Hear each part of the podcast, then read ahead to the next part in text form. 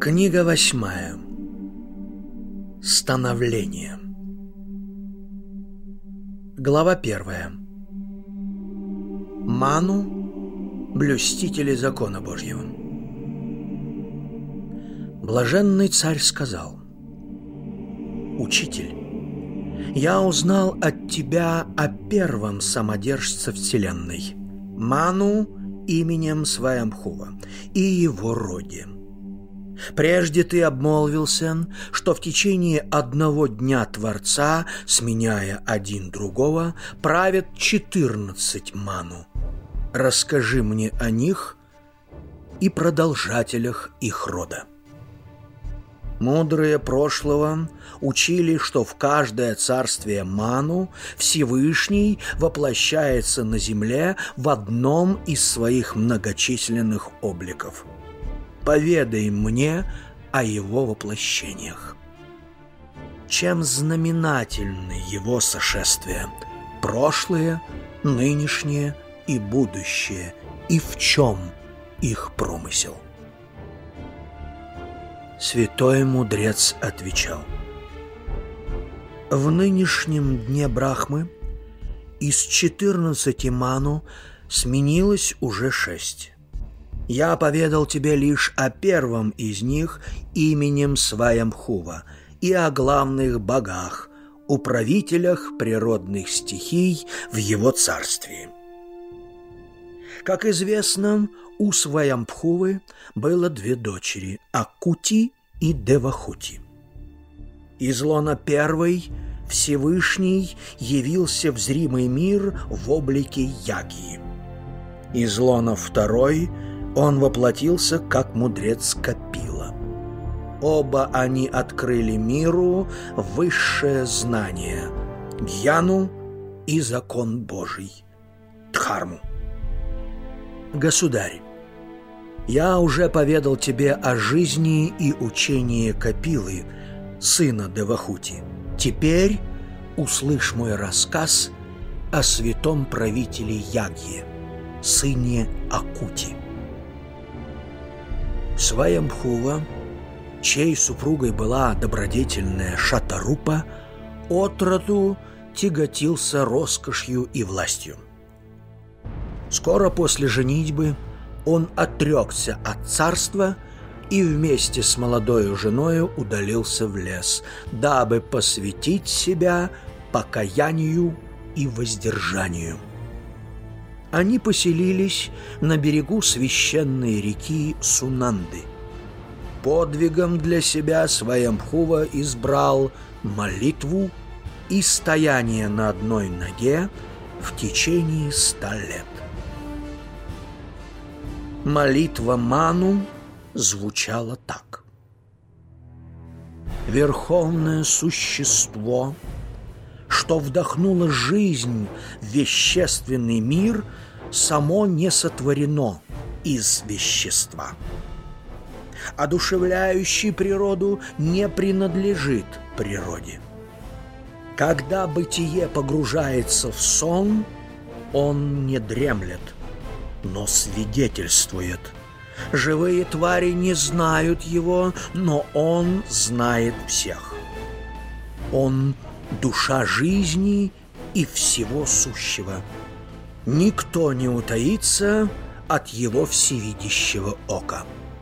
Каждому определяет он по его заслугам, а потому всякому существу должно довольствоваться своей участью и не прельщаться чужим. Всевышний видит все и вся, сам оставаясь невидимым. Он внутри меня и вовне. Он свидетель моих дел и помыслов. Он ближе всех мне. Я обращаю к Нему эту молитву как к своему благодетелю. У него нет ни начала, ни конца, ни середины. Он для себя и сам по себе. Нет существа превыше его. Он никому не принадлежит. Он вне и внутри Вселенной. Он высшая истина, бесконечно великая. Проявленный мир — его тело. Бесчисленные имена его — облики, силы и свойства. Он светозарный, нерожденный и неизменный, не имеющий начала. Он — начало всего сущего — его волею творятся, держатся и исчезают миры. Сам же он бездействует, погруженный в свою внутреннюю природу. Вседержитель вида изменяет вещество, оставаясь им некасаемым. Потому святые учат, дабы творить свободно – не обременяясь плодами дел своих, сначала должно поступать благочестиво и не отвращаться от приятных плодов дел праведных. К совершенной свободе ведут лишь дела добрые – обладатель несметных сокровищ, Всевышний выступает в ипостасях Созидателя, Хранителя и Разрушителя, словно имеет какую-либо цель для достижения. Приняв облик деятеля, он не обязывает себя последствиями своих деяний. Потому и рабы его верные, творящие ради него – не запутываются в следствиях своих дел, злых и добрых, и вкушают блаженство совершенной свободы. Нисходя в зримый мир, Господь Вседержитель поступает подобно обычному смертному, но плоды его творений не касаются его. Он всеведущ произволен в делах своих и свободен от страстей и пороков. Дела его безупречны, потому следовать его примеру – суть высшая праведность, благочестие и исполнение святых заветов. Кто следует стопам непорочного, непременно обретет свое вожделенное отечество – Блаженный Шука сказал. То была проникновенная молитва Ману своем Хувы.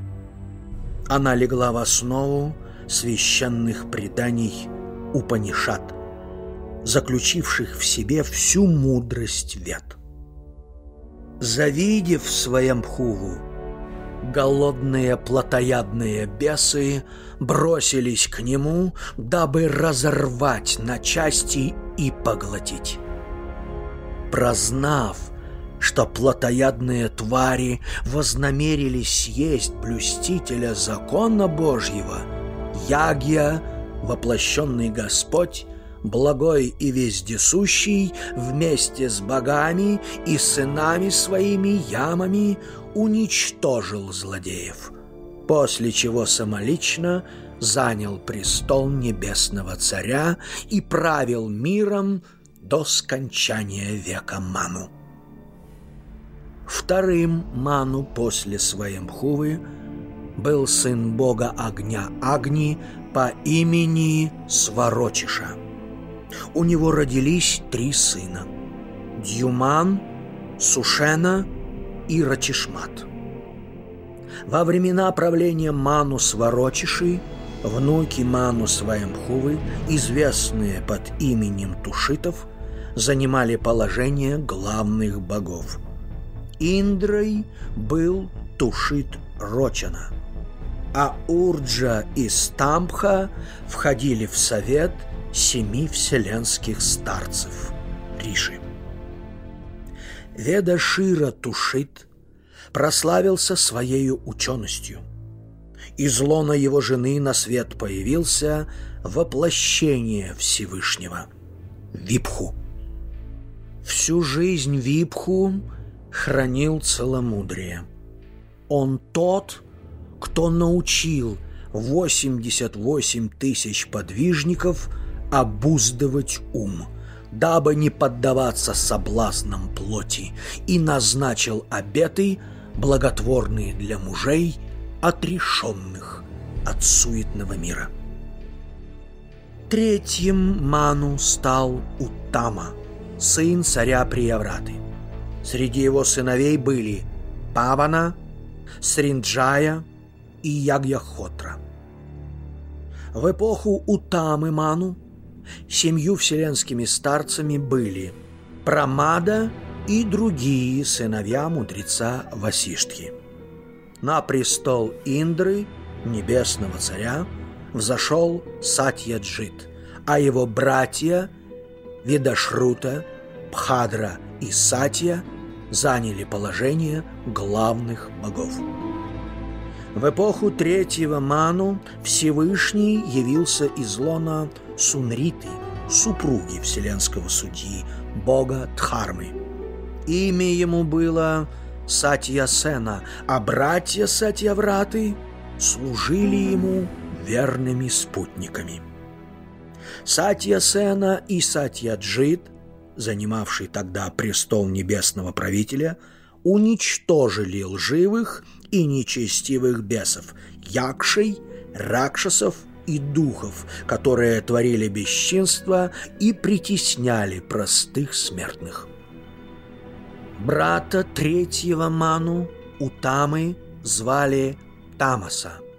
Он и стал четвертым Ману. Старшими из десятерых сыновей Тамасы были Притху, Кхьяти, Нара и Кету. Во времена блюстительства Тамасы Ману вселенскими богами были Сатьяка, Хари и Вира. Положение небесного царя Индры занял Тришикха, а совет семи старцев возглавлял Джьотиртхама. Также в пору блюстительства Ману Тамасы могущественные сыновья Витхрити, правившие Вселенной, спасли от хулы и забвения священные веды.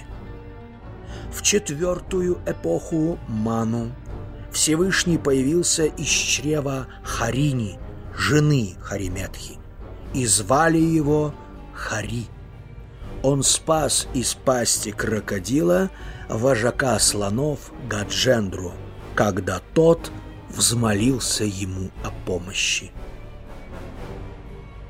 Благословенный царь спросил, «Господин мой, рожденный в святилище Бадарика, расскажи мне о чудесном спасении слона Всевышним Владыкою». Сказания о непорочном благодатны для внемлющего и для вещающего. Нет на свете занятия более благочестивого, чем прославление деяний безгрешного. Слово о делах Всевышнего столь же чисто, как и сами дела Его. Благословенный Сута сказал, «О благородные мужи!» Весьма обрадованный царской просьбой, мудрый Шука продолжил свой рассказ.